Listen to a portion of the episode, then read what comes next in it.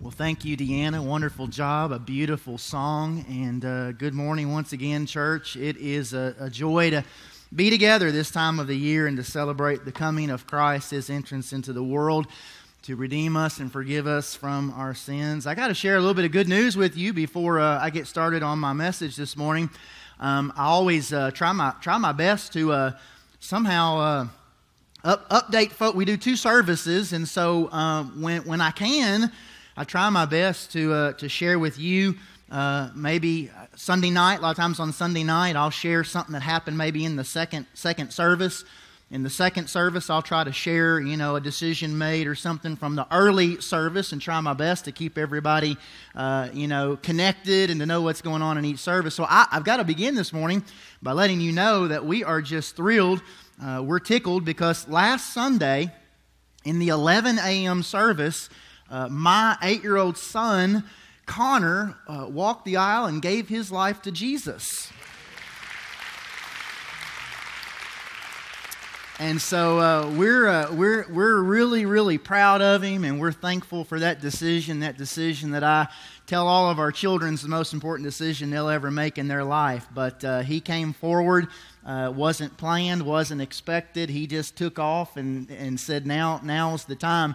Uh, in fact, he gave us a few, a few reasons why um, he, he did it last Sunday, and uh, I got kind of tickled. He had three reasons why. He said, number one, uh, I know you and mom have been praying for me, and uh, God answered that prayer. Uh, he said, number two, he said uh, it was the 11 a.m. service, and there aren't as many people in that service. he was a little bit, a little bit intimidated by coming up in front of everybody. And then he said, The third reason I came forward is because he said, I was sitting there during invitation, and he said, I looked at the front of the bulletin, and the front of the bulletin said, Today is the day, and so I came. Somebody say, Amen. And I hope that uh, today is the day for some of you as well this morning. And uh, just again, very tickled, very proud of him, very thankful for his decision to trust in Christ and uh, follow the Lord in believers' baptism here soon. Uh, this morning, we begin a brand new series uh, through the Word of God uh, entitled God with Us uh, God with us. And this, this sermon series is just going to uh, have us looking at the Bible and looking at how Christmas was a promise fulfilled. How, how Jesus coming to earth was a promise that was fulfilled. It was given in the Old Testament, given in uh, as far back as the book of Genesis, something that God said that he was going to do to send a Savior, to send a Messiah. And so we're going to be spending some time on Sunday morning uh, looking at the promise of God fulfilled in Christ. And I want to encourage you to be here every Sunday that you can, unless you're sick or providentially hindered in some other way. Try to be here uh, because we're going to just fix our eyes on Jesus. We're going to try to pull away from all the distractions and things that can clamor for our attention this time of the year and just fix our eyes on Jesus. I love this time of the year. I, I never get tired. I never get tired of Christmas songs, I never get tired of Christmas text. I never get tired of the story of Christmas. And uh, I, I, love just understanding more every year about these shepherds and about these angels and Mary and Joseph. And I love, you know, I've, I've had young kids in my home for a long time now, and I love seeing them just, you know, gazing into that manger scene and trying to understand uh, all that, that Christmas is about. It's a joy to see kids trying to understand it and trying to put all the pieces together. Uh, I love the story that uh, I pulled a few years ago from one of our Southern Baptist devotionals uh, about uh, a, a, young girl that was in a, a, Christmas play, a preschooler that was in a Christmas play, and uh, she was excited, first play she'd ever been in, and uh, she was being quizzed at home by her, uh, her grandma and grandpa as to the, the play and what part she was going to play in, in the play and things. And so she said, Well, she said, all the girls are going to be angels and all the boys are going to be German shepherds. And I think she just meant shepherds, but uh, how cute it is uh, to try to understand and, and, pull together all the different characters and the people and the stories. And I just love it all, and I never get tired of it. And I always look forward uh, around Christmas time to looking at those Christmas texts that remind us of the coming of Christ. If you have a Bible with you this morning, go ahead and turn with us to the book of Genesis, chapter 3. This is certainly. Uh, this is certainly a, a, a passage that you're going to want to make sure you're looking at. And so go ahead and turn in your Bible, if you would, to Genesis chapter 3. And we're going to be looking in verses 1 through 21. Now, uh, what we're, we're not going to read through the entire text for the sake of time. Instead, we're going to kind of dive in verse by verse as we go. But as you turn there to Genesis chapter 3, you will probably quickly uh, recognize that this is the garden passage. This is the passage of, of Adam and Eve, where uh, Adam was created by God from the dust of the earth, where he was put into a deep sleep where Eve was drawn from his rib, where they were placed in this, this perfect paradise. We, we believe it was heaven on earth. And, and they were given a, a free will to obey or to disobey God. Uh, they were told there was one tree, the tree of the knowledge of good and evil, that they could not partake of but everything else was, was, was free. Uh, they were free to do, free to pursue. There, there, there was no Ten Commandments, there was no Book of Commandments. It was one command, one law do not eat of this tree. Certainly, it was a test. It was a test to see uh, whether they were going to obey God or disobey God. And we know that being led by the enemy of God, the devil, who was an angel created perfect, but who rebelled against God, wanted to be God and was thrust out of heaven, we know that the devil comes in, tempts Adam and Eve, and they partake of the fruit. The devil was successful because he led Adam and Eve to distrust the word of God, to be uncertain whether they could really trust what God said about that tree, about that fruit, and what would happen when they ate it. So here is the fall of mankind, the curse upon the world, okay? And then we're going to discover this morning and we're going to celebrate how Christmas time is a time to rejoice because Jesus came to reverse the curse. Jesus came to reverse the curse. We see here that after the enemy has come in and led Adam and Eve to distrust the Word of God, verse 6 says that they enter in, and we see that Eve takes of the fruit. Look at this, verse 6. When the woman saw that the fruit of the tree was good for food and pleasing to the eye, and also desirable for gaining wisdom, she took some and she ate it. And she also gave some to her husband who was with her, and he ate it. Now, what God had told Adam, Genesis chapter 2, God had told Adam, and then Eve repeats this in Genesis 3. What they knew is that the day that they ate of the fruit, bad things would happen. They are told that in the day you eat, you will die. And certainly, God, who is, is a God who uh, doesn't leave us in the dark, I believe would have explained what that meant. But they were given a choice on whether to believe God or to not believe God. So, in other words, when you disobey, bad stuff is going to happen. And we see in this passage that uh, bad stuff does happen. There's a curse upon the earth when Adam and Eve eat of the fruit. Verse 7, it says, The eyes of both of them were open, and they realized they were naked. So they sewed fig leaves together and made coverings for themselves. This is one of the results of the fall a spiritual nakedness, a sense of being uncovered before God. One of the results of the, the fall is distance between us and God. I want you to notice how that led to them seeking to hide from God. Look in verse 8 of your Bible. Then the man and his wife heard the sound of the Lord as he was walking in the garden in the cool of the day, and they hid from the Lord. uh, from the Lord God among the trees of the garden. So, one of the things that sin does is it creates distance, a felt distance, a real distance between us and God. We want to hide in our sin. That's why, when many times when people are living in sin, um, they maybe don't want to get in the Word of God, or they don't want to pray, or they don't want to go to church, or they don't want to listen to the preacher. One of the results of the fall is that there's distance between us and God. And Adam and Eve run to hide from the Lord. But God pursues. Would you say that out loud? God pursues. One more time.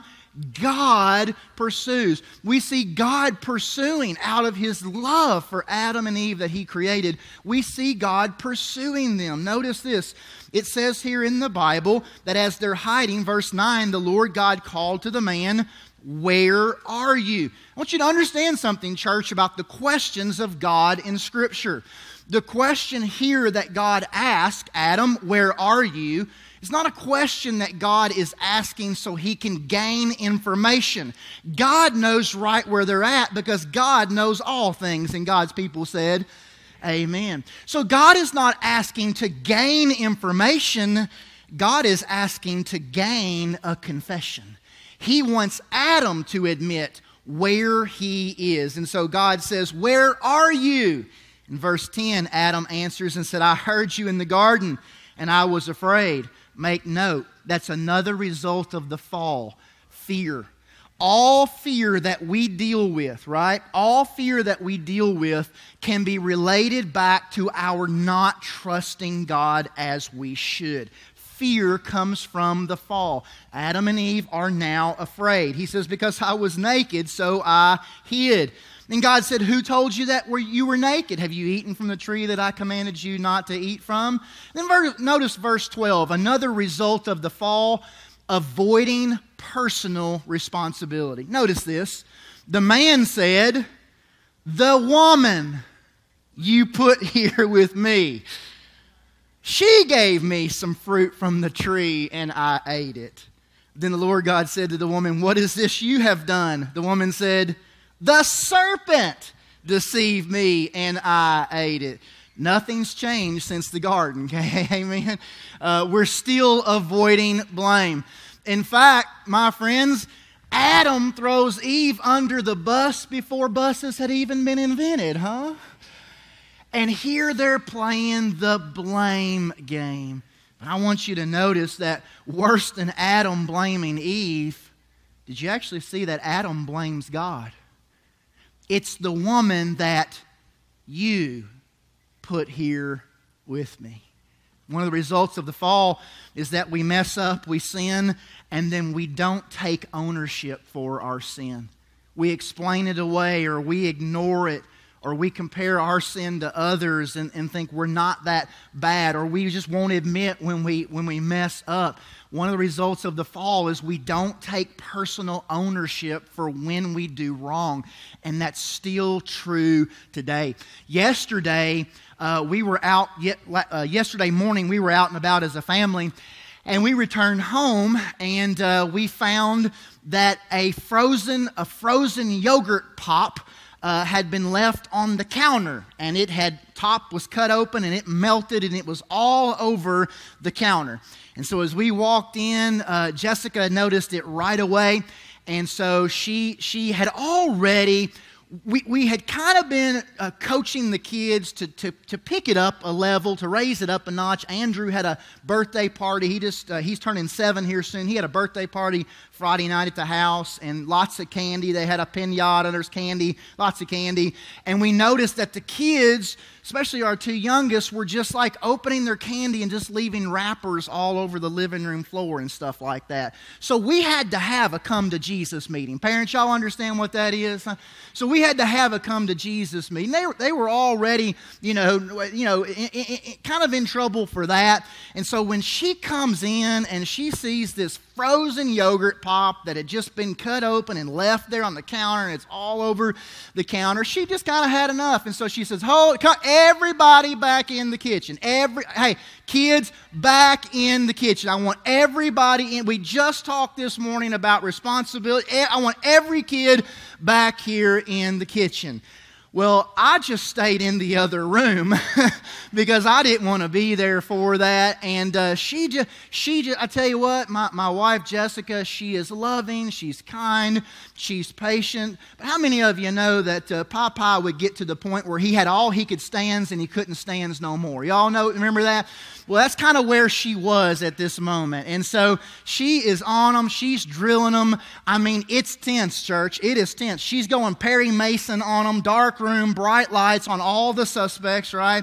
And so she's looking for a confession, and nobody's confessing. And it's getting very tense. And she just says, Kids, one of you is going to confess, or all of you are going to be in trouble. And it is so tense. And so I decide, well, I'm going to walk in here and just kind of assess the situation. She's not giving it up. Somebody's going to confess. And I was hesitant to walk in because it was so tense. I was also hesitant to walk in because I was the one who left that on the counter. And I knew it. And I found myself as your pastor. I'm going to just be honest with you guys. I, I'm a real guy, all right? I'm like you, I'm real. I found myself, right, when all this was going on, just kind of hanging out in the other room, wondering if it would just pass, right? And I was like, it's not going to pass. She's, she's going to, she's, I don't know what she's going to do, but they're going to be in trouble and it's my fault. And so I walked in and y'all were going to be so proud of me. You really are. I walked in and I confessed. I walked in and I said, I left it on the counter. I'm so sorry. And uh, Jessica's frown went to a smile. She's a great sport. All the kids just, oh, thank you, Dad. You know what I mean? This was getting ugly, but but but uh, we all had a good laugh about it. That what she was going to pin on the kids was actually this big kid's fault, right? And what I remember thinking is just how how how wrong it is that I would like sit in the other room when I did it and kind of like I hope this passes, right? Uh, hesitant to admit I was wrong. I'm the irresponsible one. And we see that happening in the garden here, blame going all around. Well, here in the midst of this, we see God begin to lay some curses upon the world, upon mankind, upon creation. I want you to notice some of the curses that we see. And I want you to be reminded, I've, I've said this before, but here's my basis for saying it. We don't live in a perfect world. We live in a messed up world. We, we live in a, in a fallen world. This world's not perfect, and it's not all that God originally intended it to be. It's a cursed world because of a three letter word sin.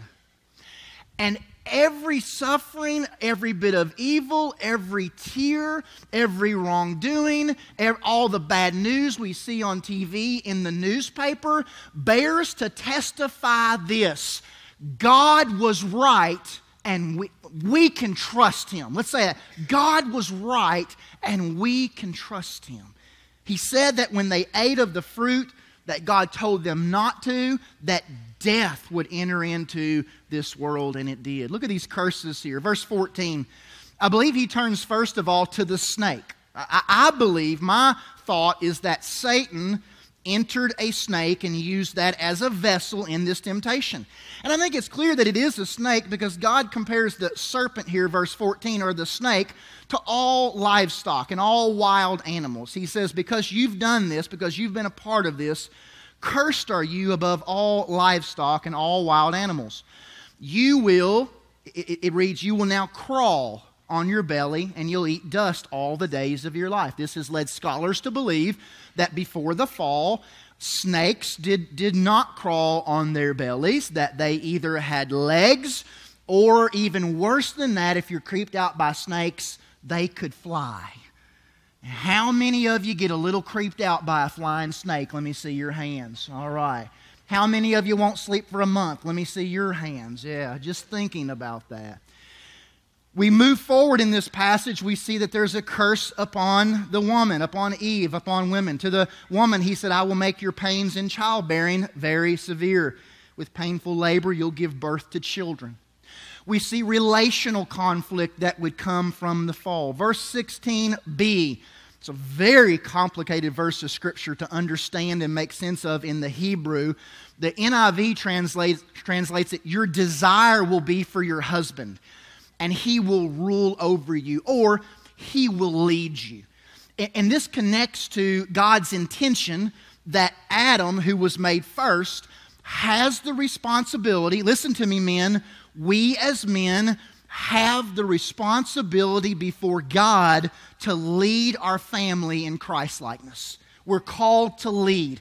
But now, what would have been perfect is very imperfect because we're now imperfect men trying to lead an imperfect family. And so, this desire for Eve, for her husband, might be the sense that there's this sense of tension. Who's going to lead? Who's going to call the shots? Who's going to make the decisions? Now, an imperfect man is leading an imperfect marriage, an imperfect family. The fall created a, a, rocky relationship, or all relationships now are hindered by the fall. Verse 17 to Adam, because you listened to your wife and ate from the tree about which I commanded you, you must not eat from. Cursed is the ground because of you. Through painful toil, you'll eat food from it all the days of your life. It will produce thorns and thistles for you, and you'll eat the plants of the field. By the sweat of your brow, you will eat your food until you return to the ground, since from it you were taken, for dust you are and to dust you will return. Here's the last curse from the fall we have to die now. Remember, God had said, The day that you eat of it, you will die. I believe God was speaking of spiritual death on the day. That's that separation between us and God. The day that Adam and Eve ate, they died spiritually but that would lead to an eventual physical death. They would not be able to live now forever on earth in this perfect condition. They would die. But what's very interesting here as we move into verse 20 and 21, all, there's a lot of negative, bad, dark, depressing stuff here. Death, right? God said, The day you eat of it, you will die. He's just talking about you're going to return to the dust, you're going to die. This passage is dark, it's death, it's, it, it's, it's gloomy. But look at verse 20 of your Bible. Verse 20 of your Bible, the Bible says that Adam named his wife Eve because she would be the mother of all the living. And as you read this, it's almost like you ask yourself a question. And by the way, the, the word Eve means to live, to live. Ask yourself a question how does Adam come up with such a positive name for Eve? And for coming out of this situation when all we've heard is death, darkness, destruction, and curses. It's because of what God said in one verse that you might have noticed I skipped over when I was reading, and it's verse 15. Look with me in your Bible, if you would, verse 15. In verses 14 and 15, it's as if God is speaking to the snake, and then he turns his attention to Satan, who inhabited or possessed the snake. He says, And I will put enmity between you and the woman. I believe this is between the devil and people. The devil's our enemy. And between your offspring and hers. Her or you're the devil's offspring, I think the lost her offspring, the saved. And then he is used out of offspring. From the plural, like offspring, to a he, a singular, a person. He will crush, speaking to Satan, he will crush your head. You will strike his heel. And so there's a he that Satan is going to injure. There'll be a strike to the heel, but the one who has his heel struck will crush the head of Satan. Now, church, I want to ask you this morning would you rather have a heel on your bruise, uh, a bruise on your heel, or would you rather have your head crushed? Let me ask you this: How many of you would rather have a bruise on the heel than to have your head crushed? Let me see your hands. Yeah, all the hands ought to go up in this place, my friends. Genesis three and fifteen is called the first gospel. It is a prophecy of the Messiah, of Jesus who would come. Jesus who would come and have his heel bruised, he would be wounded, he would suffer, but he would not be ultimately defeated. And my friends, this passage long ago in Genesis 15 points to the fact that the devil, though he would wound Jesus, though Jesus would go to the cross, my friends, Jesus would not stay in the grave. Jesus would rise again. And when he did, through his birth, his life, his death, his resurrection, he crushed the head of the enemy in that work. And we celebrate that. And we know that's why he came at Christmas time. In fact, turn in your Bibles, if you would, to Matthew chapter 1. Matthew chapter 1, a familiar Christmas passage. Matthew chapter 1, we read here this is how the birth of Jesus the Messiah came about. Verse 20, verse 18, I'm sorry, verse 18. This is how the birth of Jesus the Messiah came about. His mother Mary was pledged to be married to Joseph, but before they came together, she was found to be with child through the Holy Spirit because Joseph, her husband, was faithful to the law and yet did not want to expose her to public disgrace. He had in mind to divorce her quietly. But after he had considered this, an angel of the Lord appeared to him in a dream and said, Joseph, son of Mary, do not be afraid to take Mary home as your wife, because what is conceived in her is from the Holy Spirit. She will give birth to a son, and you are to give him the name Jesus, because he will save his people from their sins. He comes to save us from the curse. The name Jesus means the Lord saves. And Jesus came, listen, my friends, where Adam stepped to the plate and struck out, Jesus stepped to the plate and delivered a grand slam home run. Bible calls Jesus the second Adam, the one who came and did right what Adam did wrong. 1 Corinthians 15, 22, uh, 21, 22, and 45 says, For since death came through a man, Adam, the resurrection of the dead also comes through a man, Jesus. For as in Adam all die, so in Christ all will be made alive. And Adam and Eve believed this promise of a Messiah, of a Savior, of a Redeemer who would come and crush the head of the enemy. And then I want you to notice back, go back if you would to Genesis chapter 3. I want you to see how this passage ends. A beautiful picture of the cross, verse 21. The Lord God made garments of skin for Adam and his wife and clothed them. Now, my friends, we don't see, we, the Bible doesn't tell us what animal this was, but I believe this was a lamb.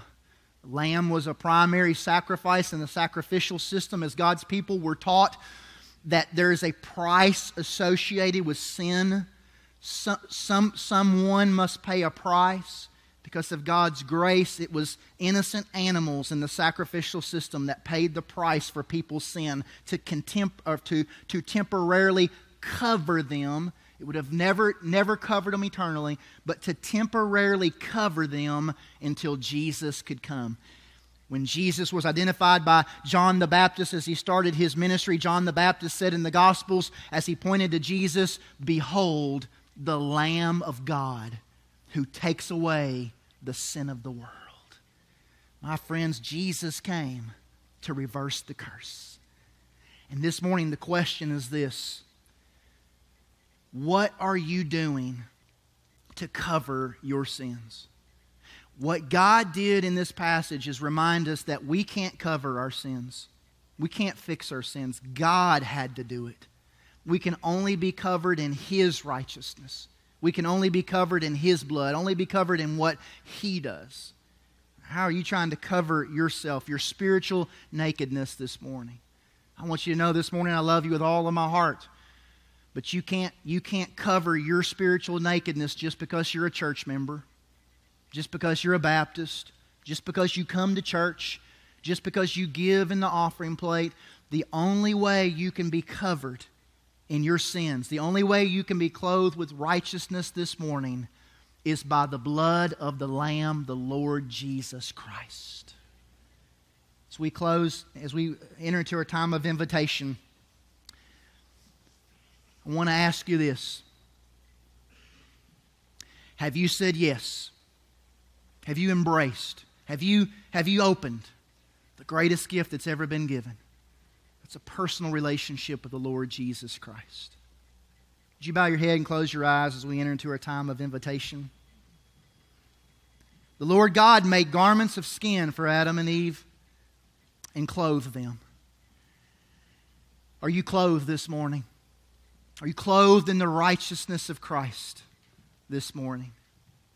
My friends, with head bow, heads bowed and eyes closed, if you're not, you're going to miss heaven.